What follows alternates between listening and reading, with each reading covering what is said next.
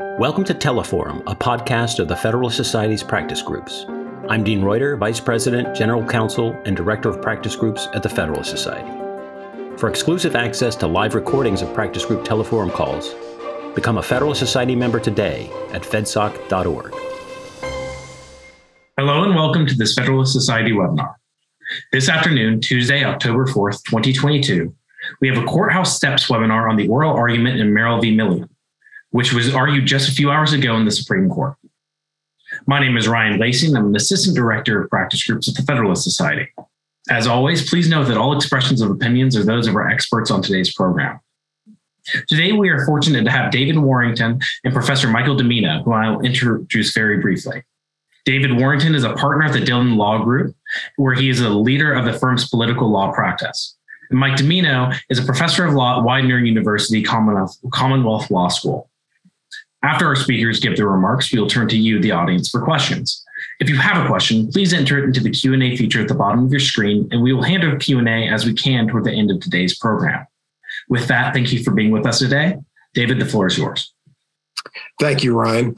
Uh, earlier today, uh, the case of Merrill v. Milligan was argued uh, at 10 o'clock. It was a, a, a, longer argument because there were a number of parties and, and a longer uh, time was granted for the arguments. Uh, but the, argue, the case came about because after the 2020 census, Alabama created a redistricting plan uh, for seven of its seats in the U.S. House of Representatives. Uh, this plan included one uh, majority minority district. And after the plan was uh, announced, uh, several uh, minority group organizations challenged the plan uh, and and argued that there should have been more than just one majority minority district. Um, the challengers alleged that the map effectively minimized uh, the districts, the number of districts in which black voters could elect their chosen candidates, and therefore it violated Section 2 of the Voting Rights Act, which bans racial discrimination in voting policies. Uh, a three court, a, three judge panel of the district court agreed with the challengers uh, that the map likely voted uh, violated Section 2 of the VRA and granted a preliminary injunction. Uh, the, the, the petitioners in the case uh, petitioned for a stay in, in the case. There was a hotly debated uh, dissents uh, and, and opinions regarding that. But today was argument on the merits focused on whether or not uh, Alabama's um, uh, redistricting plan uh, violated Section 2. So, at issue in the case was whether, under traditional districting principles, um, you could have come up with a uh, more than one minority majority district uh, in the Alabama um, redistricting. The plan that was put forth by Alabama only had one. Uh, and in the course of the trial, or the course of developing the case, the evidence below, uh, the parties used a number of experts uh, and, and, used a, a, lot of computer simulations uh, to come up with ways to show that there were multiple ways to do doing this. And the arguments here between the parties were really uh, focused on a couple of uh, nuances in the Voting Rights Act, particularly whether the, the Voting Rights Act required the consideration of race or whether it, uh, whether it required uh, treating race as uh, sort of a uh, an uber factor in determining compliance with the Voting Rights Act. The the uh, the respondents, who were the the challengers in the in the case below, argued that um, what you needed to show was that. Uh, what Alabama needed to show was that there was no other possible way to to to draw any districts um, without a uh, without a majority minority uh, composition.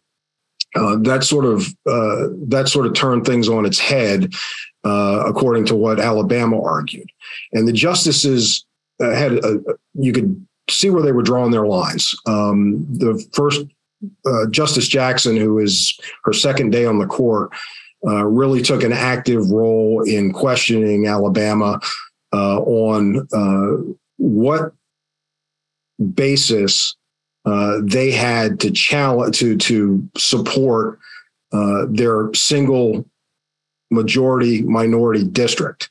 Uh, and basically, she went back to the history of the 14th and 15th Amendment uh, and said that um, I think the way she phrased it, the 14th and 15th Amendment were adopted in a race conscious way. Um, and that that meant that under the Voting Rights Act and under the test that's used, uh, the precondition test, the Jingles test, uh, that you you can consider race and you have to consider race. Um, that's really kind of a different. Um, it's it's it's a it's a different and new argument. Um, I think the cases uh, that uh, came after Jingles really focused on traditional districting principles such as compactness, regularity of the lines, uh, communities of interest, things like that. And if race is a component of that, uh, it cannot predominate. And if it predominates, uh, then it's a violation of the Voting Rights Act. And what Justice Jackson seemed to be saying is that you have to give race uh, sort of a superior consideration in, in the analysis because historically the 14th and 15th Amendments were adopted in a race based way to give a constitutional grounding for later laws such as the Civil Rights Act of 1866. Now, uh, I think the counter argument to that, uh, and I'm and I'm not sure it, it came out very clear, um, but uh, the counter argument was that you know while the 14th and 15th Amendments prohibit um, the deprivation of rights based on race. Uh, it is not a command or a license to use race. Um, it kind of flips the understanding of the 14th and 15th Amendment on, on its head, uh, which is what they would do with the, this the current test in Jingles uh, if you took her viewpoints. Um, Justice uh, Sotomayor sort of followed that line of arguing uh, to some degree, um, and that's you know the main challenge to the argument of the petitioners here. Um, we didn't get a lot of questions. I don't think we got any questions from Justice Gorsuch. Um, Justice Alito really carried um, uh, the torch in uh, challenging the uh, approach that Justice Jackson and Justice Sotomayor, and to some extent Justice Kagan, were advocating um, uh, with with their arguments. Um, I think the Solicitor General of Alabama uh, did a did a good job finally coming back around and wrapping things up and and making the point uh, that you know it cannot be under the present test uh, that that jingles requires consideration of race as a predominant factor. In fact, that's inconsistent with the the, the case law that's at issue. Um, there was a little bit of back and forth on that.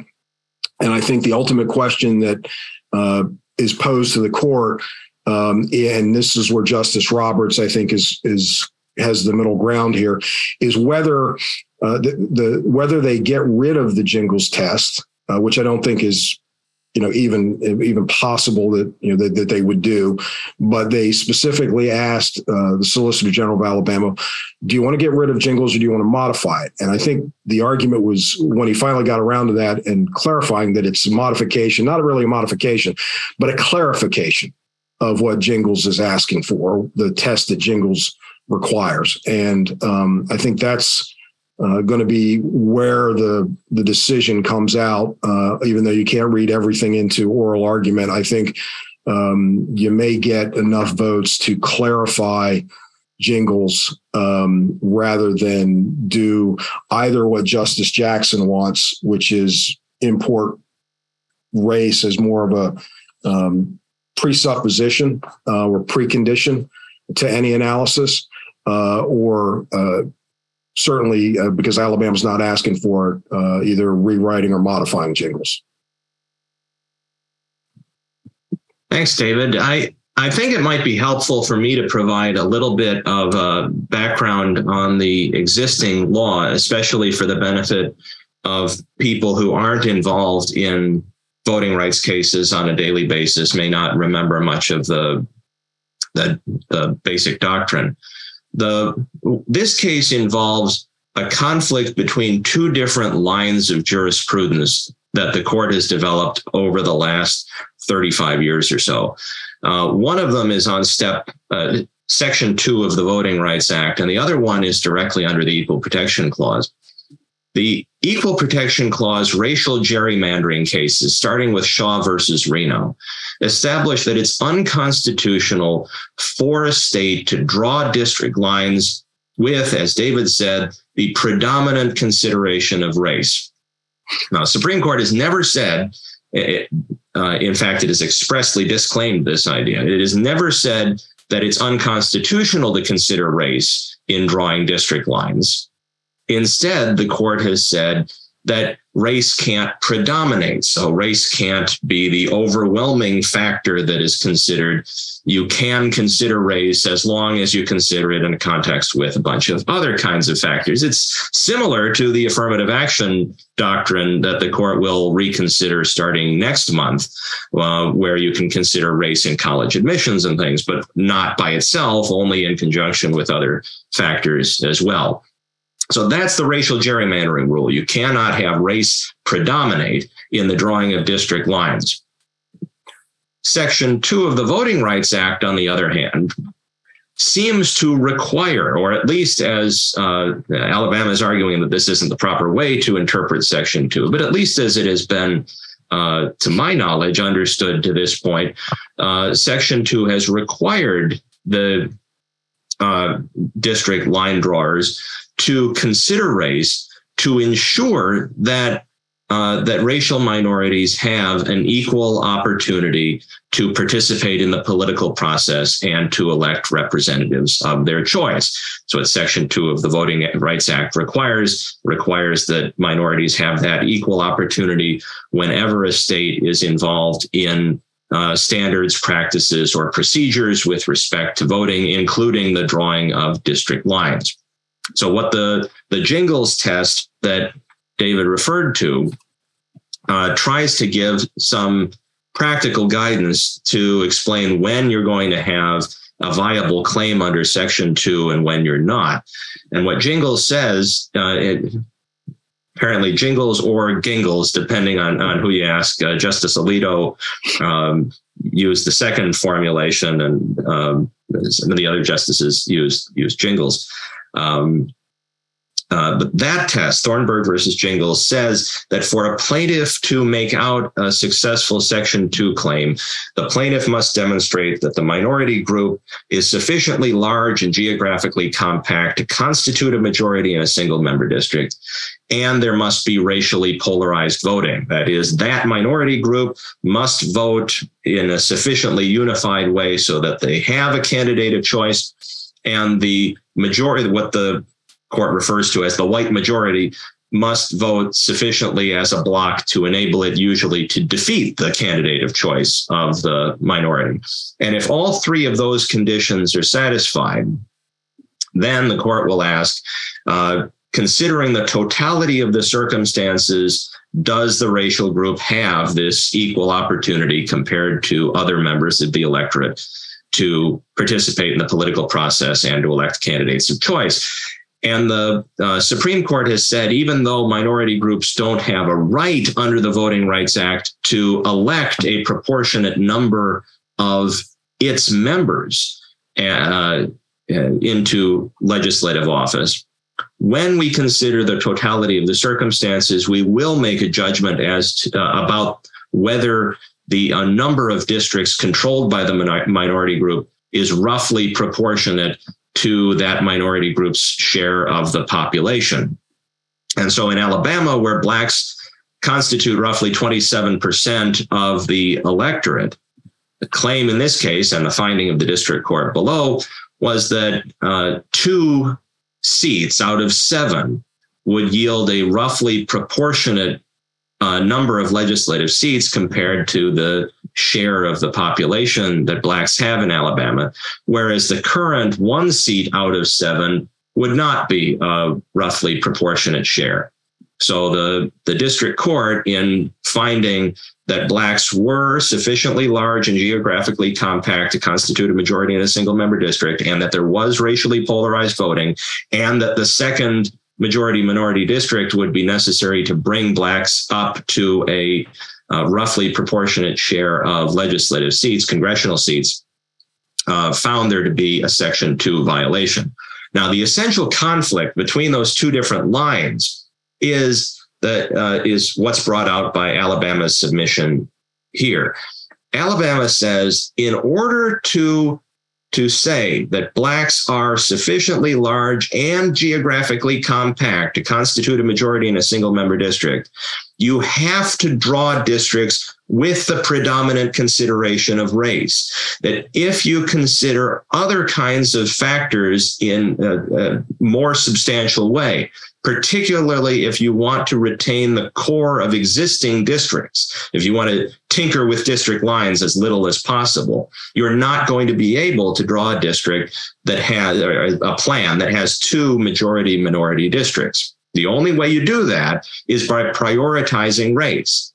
But that effort conflicts with the racial gerrymandering cases that says what you can't do under the 14th Amendment is draw district lines with uh, a predominant consideration of race. So it's that kind of conflict that's involved in the case. And I think that that's what Chief Justice Roberts was referring to in his dissent from the stay application uh, back in the summer, where he said, the district court appears to have applied Jingles correctly as it exists now, but the doctrine as it is is causing substantial problems, in part because we have this kind of uh, of collision course that section 2 seems to require the consideration of race even as in a case like this where race really has to be important to overwhelm other kinds of considerations to get a second district that just barely uh, is a majority minority district. And yet we have this doctrine on the other side that says uh, whatever you do whatever you consider don't make race the predominant factor. Um, so david back to you with with uh, any more thoughts you have about about that. Yeah, Mike, that, I mean, that, that's an excellent point that you raised at the end, because I think if you look at where, if you go back and you look at the dissents from the, uh, the stay and also the stay and the arguments were, that were made at that point, I think you can see where the court's kind of lining up and, and Roberts, Roberts is the pivotal, pivotal vote as he, as I think he often is. Um, but what the one of the last questions, and I, I think it was on rebuttal when they clarified what Alabama was looking for. Were they looking for a rewrite of jingles? Or were they looking for a clarification? And the Solicitor General said a clarification. And that goes directly to what, to what Justice Roberts had said was the problem that he thought, even though he dissented from, from the stay, he, he recognized that some of the interpretation of jingles, I'm going to say gingles, um, uh, at the district court levels uh, has has been confusing. Um, and even Justice Kavanaugh had said that before that the, the the the, case law and some of the stuff is is is confusing. Um, and I think the two goalposts right now are for a, a, clarification of that. But I think that Justice Jackson and Justice Sotomayor, um, and carrying along Justice Kagan, uh, if they had their way, uh, they would inject uh, race uh, into the predominant place uh, in the analysis. Uh, I mean, is, is there? that's kind of the question that I had that centered around all of this is is on this question of whether Alabama was arguing for a clarification or a rewrite of this. Is it isn't it just the case that step one of jingles almost of necessity makes race predominate in in this inquiry? If you're asking whether can we draw a district that includes a majority of members of racial minority groups, you know, I, I it's just it's hard to imagine an interpretation of the section 2 language that does what alabama is asking here. Un- unless you were to say uh, use the constitutional avoidance canon or something like that and say we have to adopt a kind of counterintuitive reading of the text just to avoid the possibility of considering race in an unconstitutional manner. I i, I think that isn't that what justice o'connor sort of warned of um, you know, that this would all sort of all collapse into uh, a race um, predominant analysis. Uh, so I, I, take your point. I, I that's why it was a little difficult. That that issue was bubbling, you know, right at the surface, uh, and they didn't get around to really pressing on it until I think it was in the rebuttal. Um, and I, you know, I, I, don't know if they really got an answer. Um, I mean, they got an answer that uh, Alabama was looking for for clarification. I'm not sure they got a clear answer of what that clarification is. Well, that's the I, I wondered the what I was wondering was whether that was just a, a kind of litigation strategy that if you ask for clarification, you're more likely to get it than uh, well, that's, then I want to overrule right. this uh, case that's uh, that's 35 years old. Um, but when when I was looking at the at the potential implications of this decision, that's what it seemed to me that if Alabama wins, this is likely to be a major case. Whereas if the challengers win, it may not be quite so major because the only way for Alabama to win this case is for the the prevailing understanding of jingles to undergo a fairly significant shift, whatever label you put on it. Yeah, and I, I, remember seeing some commentary uh, in the early stages of this case where people were arguing for jettisoning jingles, but that was seemed to be a bridge too far. Um, and I think maybe that's why it was settled on. Let's let's try to get some clarification. But um, yeah, I, I, agree. I think if if the um, if the lower court decision stands, it's kind of a big nothing. Uh, but if it if Alabama wins, then we're looking at a fairly, uh, I mean, probably a regime that you could have forecast uh, in the law, but certainly something different than what exists now. Now, one other thing that I'll, I'll ask you about that seemed to be bothering the liberal justices was if we adopt Alabama's view, the call it the clarification, do we, in essence, undermine Congress's 1982 amendment. That is, that the point of the 1982 amendment was to get rid of the intent test that was and remains in the 15th Amendment, and that was in Section 2 of the Voting Rights Act until the court decided Mobile versus Bolden. And then Congress amended Section 2 in 1982 and replaced this intent test with a results test. Um, and the, the liberal justices were saying that what Alabama is trying to do with its interpretation of the new Section 2 is to revise the revive the meaning of the pre 1982 um, Voting Rights Act. Do you think that that's a, a, a, an appropriate criticism, or is there some kind of middle ground there? I, I think that's an, a, criticism um, that leaves out an important sort of distinction. Um, taking it from Alabama's position, Alabama's position or argument would be that all they have to do is prove that their map was reasonable under the conditions of the other things of that you analyze, whether geographically compact, um, communities of interest, you know, not bizarre lines and, and things like that, the prior districts, the pre-existing districts, um, and all of those things. Um, and if uh, if the argument is from the liberal justices that you have to uh, jump to rather than you by doing that um, you're getting to an intent standard uh, or an intent analysis, which is not, you know, which is what was rejected uh, in the 1982 amendments. I, I, think that I think that flips it on its head because the argument from the liberal justices really is you've got to consider race, you know, more than you're considering it. And that's what the the the challengers here did. Uh, if you look at the record below, there's a lot of testimony about, um, and one of the experts actually said, you know, the the main input that they had in their statistical analysis to produce these maps was race was the main consideration, and that's you know it, that's what the liberal justices are arguing for. So it really is okay. Well, you're saying that the effect is uh, racial discrimination, or is the is the effect a result based on racial considerations? And that you know, so that argument, I think, while superficially it it seems to make sense, I think when you dig a little bit deeper and scratch scratch you know scratch on it a little bit, um, it actually proves the weakness in that argument.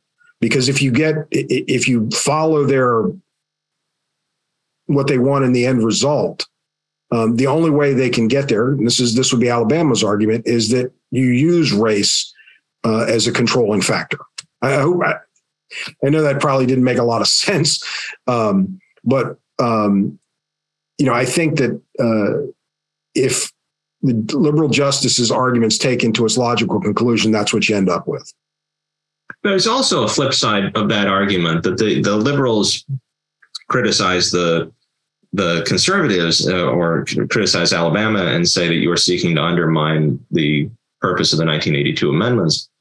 Um, but the argument in reverse, it seems to me, is that if the liberal interpretation carries the day, if the challengers to this districting scheme win this case, then basically the interpretation of, eight, of, of Section 2 that carries the day is if we can draw a district to bring about proportionality based on racial demographics, then we have to.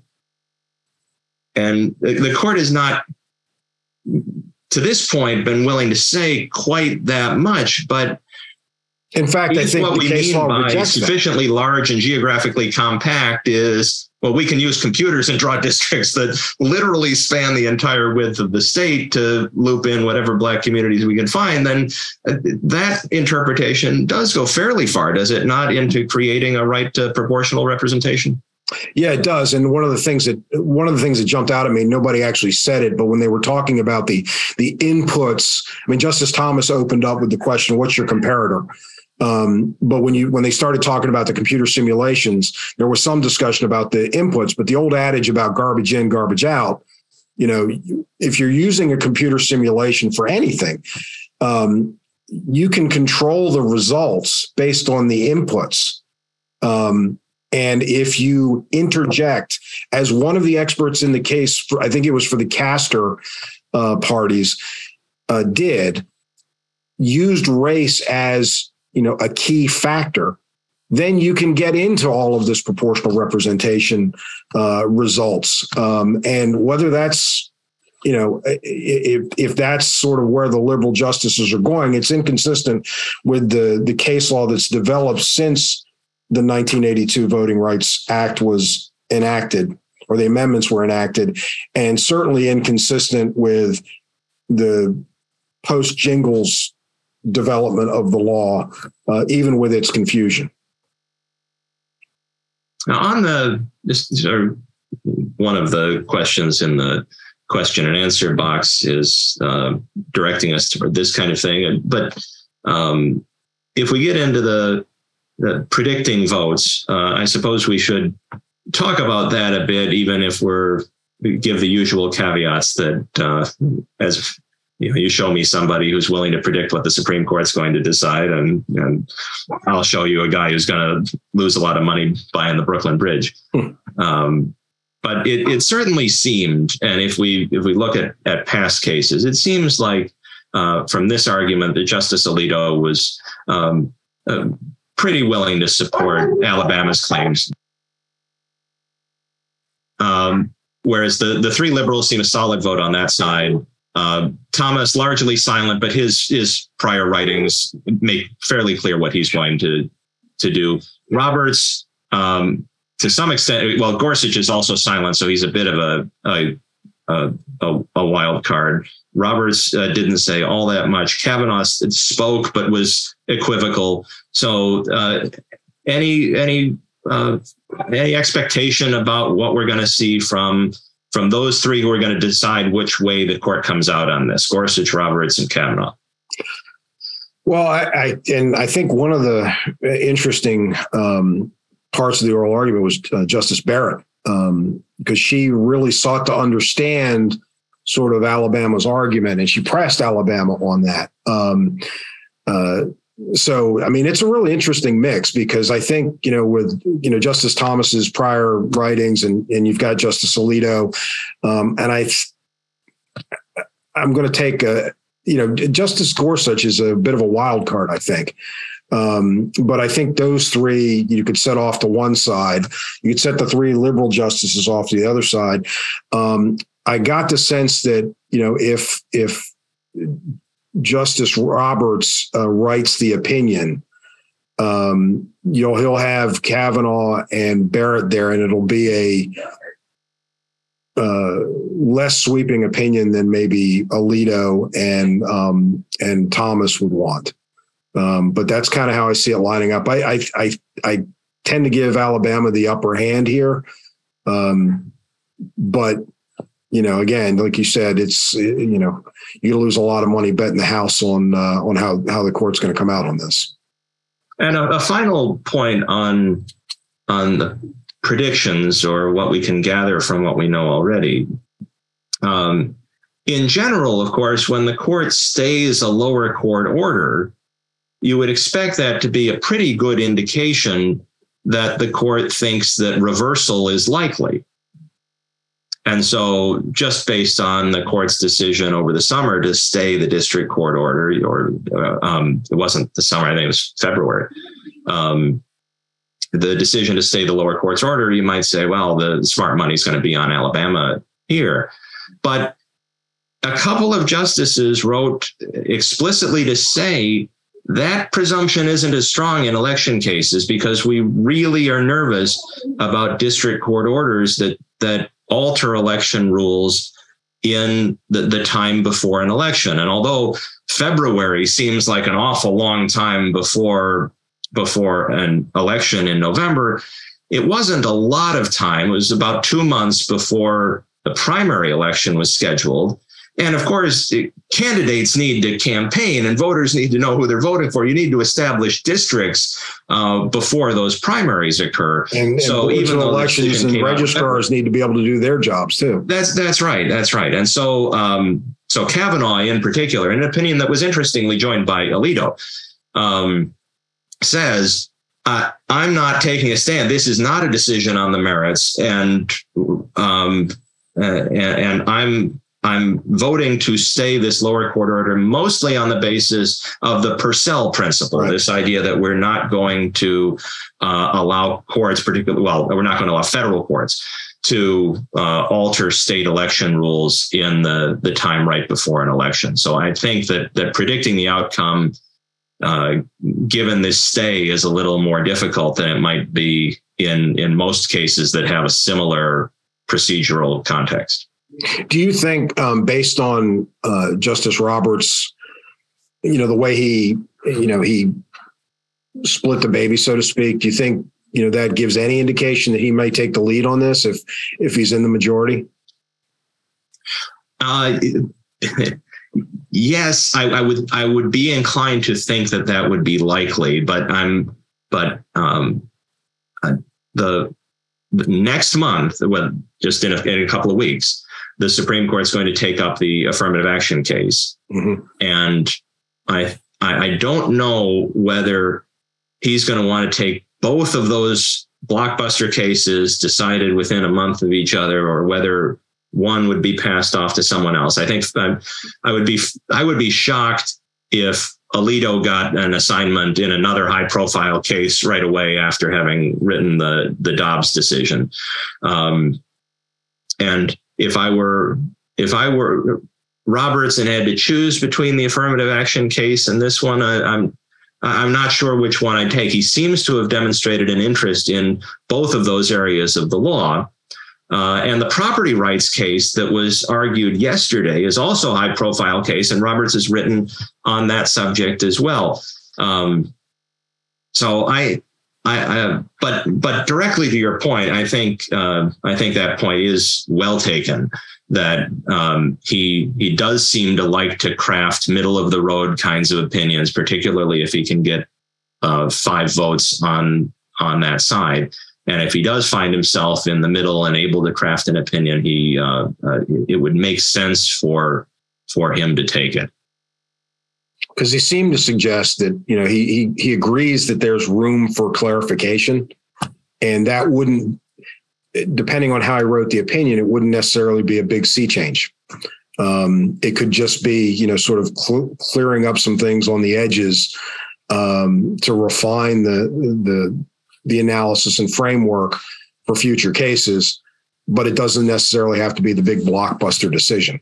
Well, and that would be the real the, the real interesting thing for going forward um, uh, is whether it would be just uh, cleaning up around the edges, or whether that would just be what it would be sold as. That Roberts would write it as an opinion that's just cleaning up the edges, but that would really make a more substantial underlying change.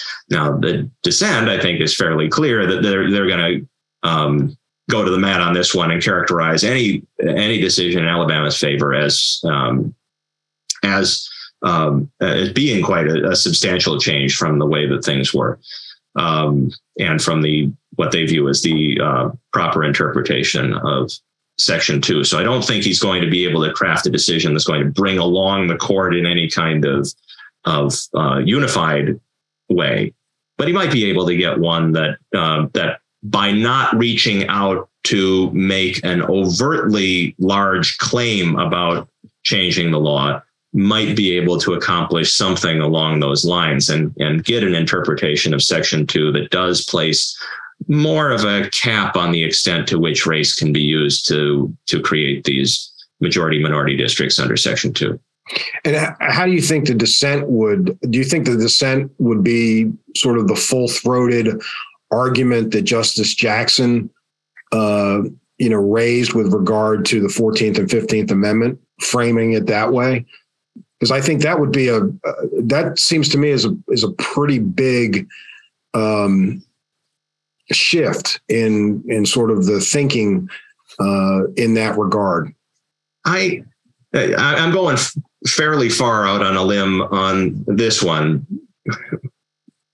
which will either look really good or really bad in another nine months. Um, but I, view Justice Jackson's uh, argument to that effect to be a kind of warm up for next month. That I think that her discussion of the real meaning of the 14th Amendment, or that that it's perfectly fine to be race conscious in in imposing remedies to make up for past instances of discrimination, I think that's a, a warm up for the affirmative action cases that are are going to be decided at the next court sitting. Um, this one, I think, is going to be full throated, but um, but I think the principal dissent probably would be less focused on that and uh, and more on the here's another blow to the Voting Rights Act that I, I think Kagan in her questioning today laid out the the approach that a dissent is likely to take, or at least rhetorically going to take, that you gutted the Voting Rights Act in Section 5 in Shelby County. You did the same thing in Brnovich last year. And now you're doing it again here. And, and all of these, um, these election related cases, particularly um, involving efforts to protect minority voting rights, are, are being hacked to death by this conservative court. I think that's going to be the the the rhetoric that starts with the now if it's if it's a dissent like you said it could be could well be the majority opinion but it's the what the uh, the liberal wing of the court is going to push and i think that that's going to be consistent certainly with the political attacks on the court that we have seen recently. And that was kind of, that was the thrust of justice kagan's questioning uh, as distinct from where justice jackson went and and where justice sotomayor was going um, so yeah, that's that's point well taken. Does, was there anything else that struck you? I mean, I what struck me was the uh, was Justice Jackson's argument about the Fourteenth, the meanings uh, and history of the Fourteenth and Fifteenth Amendment. Um, maybe maybe struck me so hard that it, you know maybe I missed something else.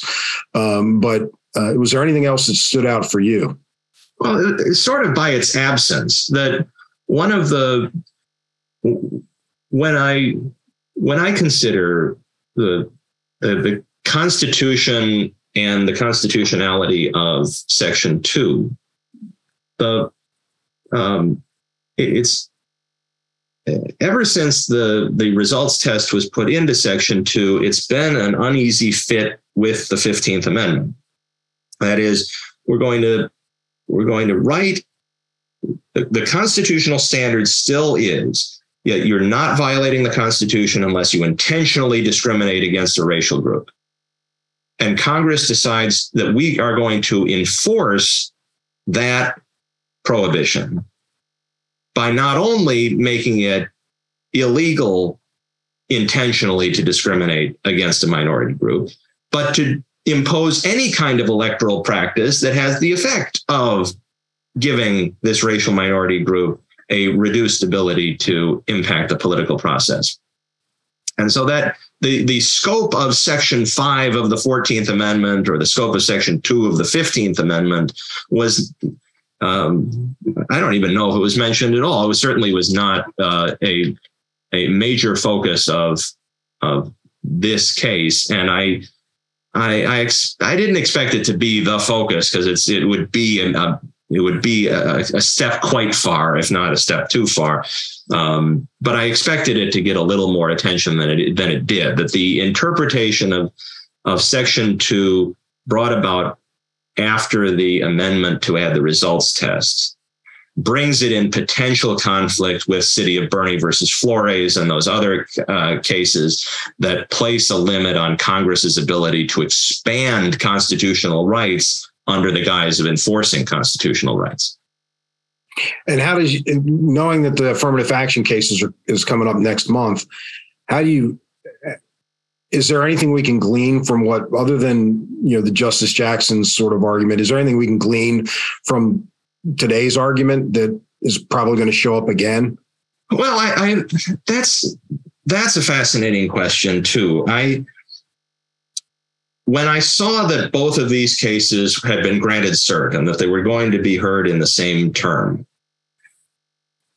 i had thought boy there is a possibility that the court could take a really clear stand and say that the Constitution outlaws consideration of race in both contexts. Could just say that districting needs to be done without consideration of race, or even if that's not uh, realistic, at least to say something fairly clear to limit the amount of, of consideration of race that would be constitutional, and then say something comparable in the affirmative action cases to say that it would be unconstitutional to consider uh, race more or less at all in admissions at state universities and for uh, state hiring decisions and that kind of thing. Given that that wasn't where the discussion today was, I'm not sure that we're likely to get as much of a um, a, a full throated, clear no consideration of race rule out of the affirmative action cases. Um, and if the court, that's, it may or may not play out that kind of way. You could certainly draw a, a distinction between the two and say, as the court has until this point, that people who draw district lines, of course, they're aware of race. If you say that they can't consider race, you're just being uh, Pollyannish. You're, you're being a fool. Of course, they're going to consider race. The only question is how much they're going to consider race. Whereas in the more typical affirmative action contexts of school admissions and hiring decisions, it is plausible to create a rule that says you have to make those decisions on a race blind kind of approach. So maybe the court would go that kind of direction, but I think the chances that the court would um, would completely outlaw consideration of of race, um, I, I, think that's that's to the extent it, it ever was a real consideration or a possibility. I think it's less of one now. Did what did you make of? Uh, I think it was Justice Sotomayor's uh, uh, I guess, lack of credence that she gave to Alabama's argument uh, about the sort of the geography um, when they were talking about the black belt. Um, that you know seemed to make you know it, it, seems to make sense. You've got a river, uh, you've got a couple of bodies of water that separate uh, separate areas when you're talking about uh, you know communities of interest and and geographic compactness. Uh, you know, physical boundaries have always been something that, that have been considered uh, in in the analysis, but she really she, she really didn't give that much credence. Yeah, I, I agree with that. I um, now that does, I suppose, have the advantage of clarity that we we know where Justice Sotomayor stands on those kinds of issues. That um, uh, for her, race must predominate. The the Voting Rights Act requires that you draw um, districts to to protect these racial interests whenever it's possible to draw a district that includes a majority of members of a minority group, whether you uh, cross a river or a mountain range or or whatever, um, doesn't really care. And um, now that that's also nothing all that new. Even in Reynolds versus Sims back in the mid '60s, the court has this you know, funny line about how now that we're in modern times and we have these communications technologies that allow us to cross rivers and that, that we don't have to worry about those natural boundaries as much anymore. Um, but I, I, think it's fairly clear that that Sotomayor would not would look at that as an excuse that Alabama is is glomming on to um, to a river or a mountain as a as a, a neutral sounding reason for not providing blacks with adequate voting rights. And she more or less said that explicitly um, in in in her uh, discussion of Alabama's justification of communities of interest, when Alabama said that the we don't want to break up the community around the Gulf Coast region. We don't want to break up the current uh, District One and District Two in order to split them and form this this new wide band of a new District Two. Um, Sotomayor basically said, you can say it stems from uh, French and Spanish ancestry over hundreds of years, but she pretty much scoffed at that uh, at that explanation, or or said that it was um, you know, a way of doing racial discrimination without coming out and saying it. And they also, uh, I think it was as Justice Sotomayor and, and Justice Kagan when uh, Alabama, uh, the Solicitor General pointed out, you know, that look, th- their map had some relation to the pre-existing districts, um, and that that you know is one of the traditional districting principles that's considered they glossed right over that, ignored, seemed to ignore that. Um, uh, I think that's kind of the same, you know, as you mentioned, how they uh, they ignored the geographic uh, issues. Um, they they treated it sort of the same way, which leads the inescapable conclusion that the argument from their perspective is really race. You know, has to be a controlling factor uh, in in the analysis that they would uh, that they would uh, put forth.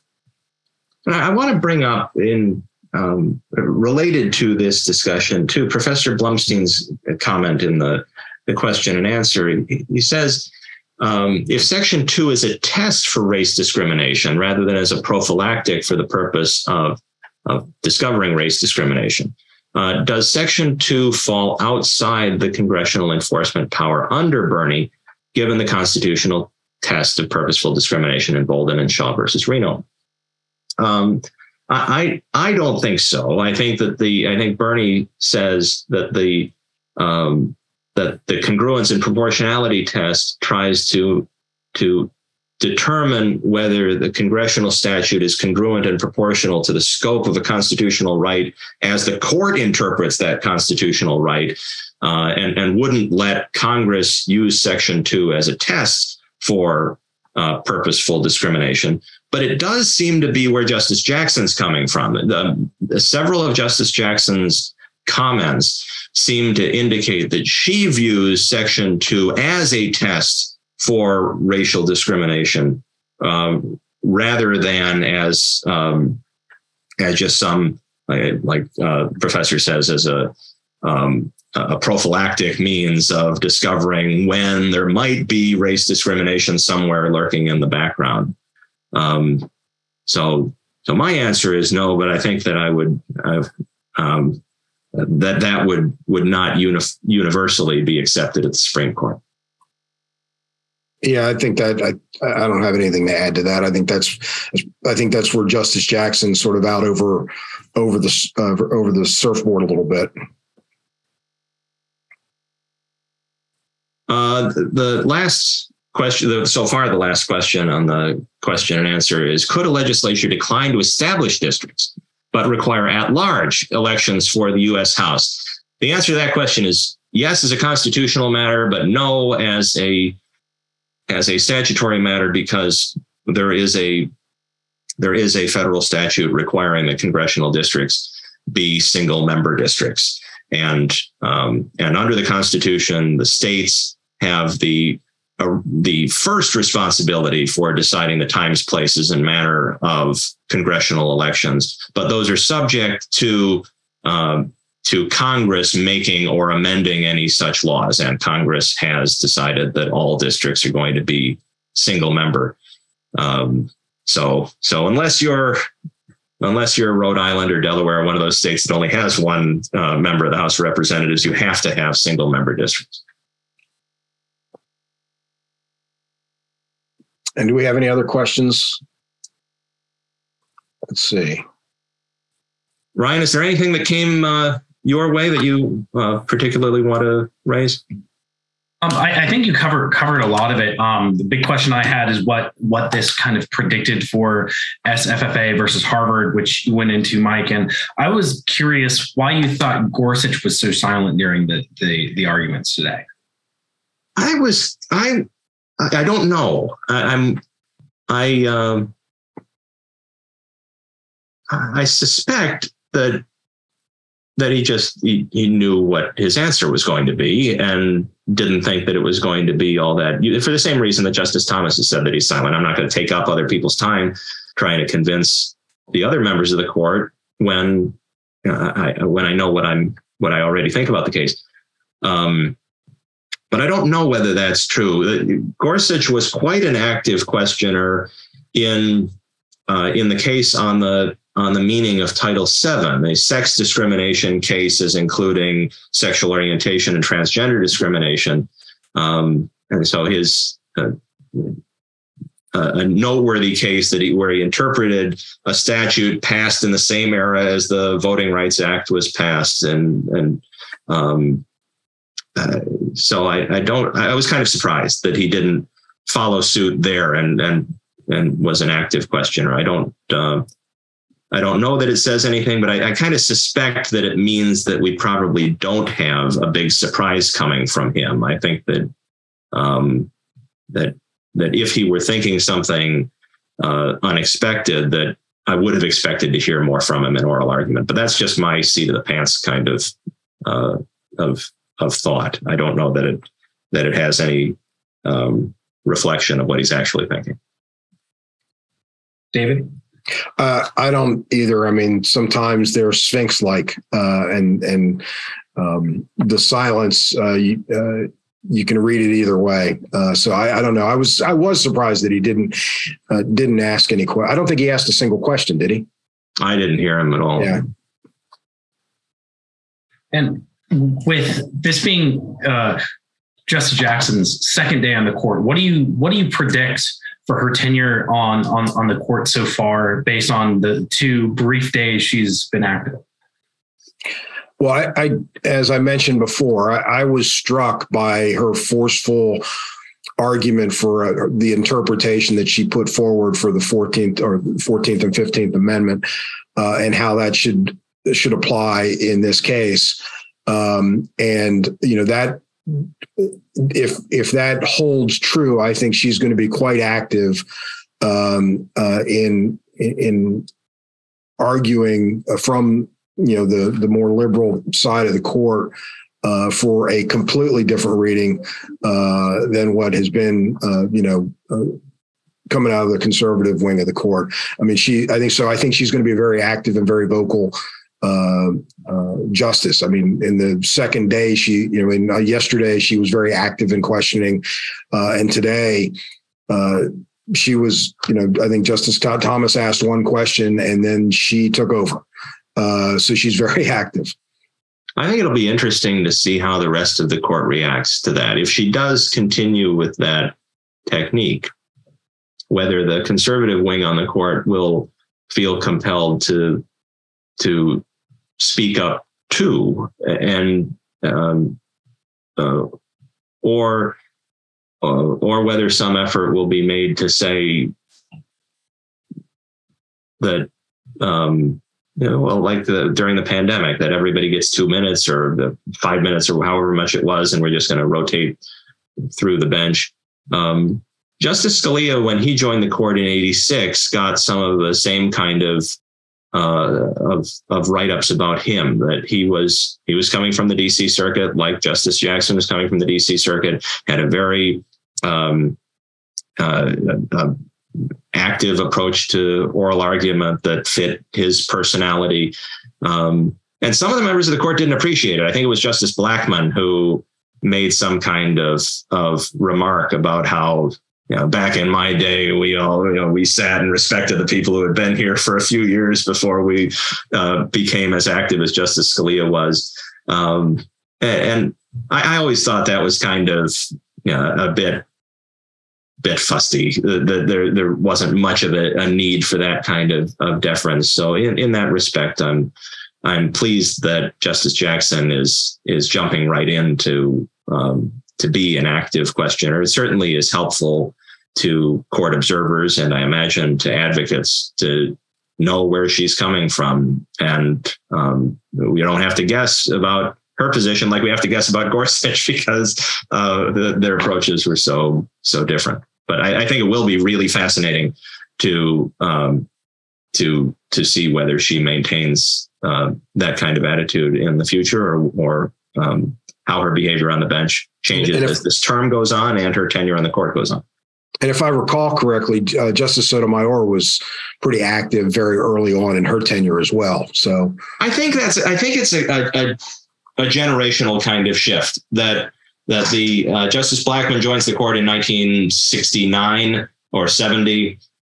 Um, I just think it's a completely different era from from the 80s and certainly from now that um, that justices they might decide, like Justice Thomas, not to say much during oral argument at all. But I don't think that many new appointees are going to um, to exhibit a kind of, you know, I better not speak up and I better defer to the people who've been on the court for 10 years when I'm just starting out. I, I just don't think that that's an attitude that's likely to be reflected by more of the the appointees in this current generation. And despite his silence today, I know there was some criticism of Justice Gorsuch early in his tenure for um, his active participation. Yeah, I, I, I, think, think, you're uh, right on that. Yeah. Well, a couple minutes left. Do either of you have any closing thoughts before we wrap up? Uh, as always, uh, watching the court do its work is fascinating. I was also struck by how um, how COVID has actually changed the way oral arguments are conducted.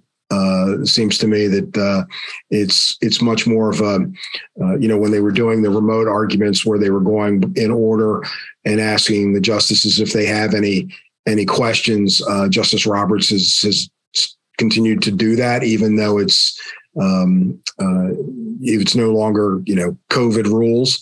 Um, I, so I thought that was just from a, a court observer perspective uh, interesting how that has sort of baked its way into oral argument today uh, or, or, now, and the the fact that uh, counsel can actually get sort of their opening uh, argument out uh, before getting bombarded with questions. Uh, that seems to be a little bit of a different uh, approach to uh, the conduct of oral arguments. And I just want to thank uh, David and you, Ryan, and the, the Federalist Society and all the attendees for the opportunity to take part in this. It's it's been an honor and a pleasure. Thank you. Thank you. Well, on behalf of the Federal Society, I would like to thank our speakers for the benefit of their valuable time and expertise today. And I'd like to thank our audience for joining us and participating, particularly with your questions. We welcome listener feedback at email at info at fedsoc.org. And as always, keep an eye on our website and your emails for information and announcements about upcoming webinars and other programming. Thank you all for joining us today. We are adjourned. Thank you for listening to this episode of Teleforum, a podcast of the Federalist Society's practice groups. For more information about the Federalist Society, the practice groups, and to become a Federalist Society member, please visit our website at fedsoc.org.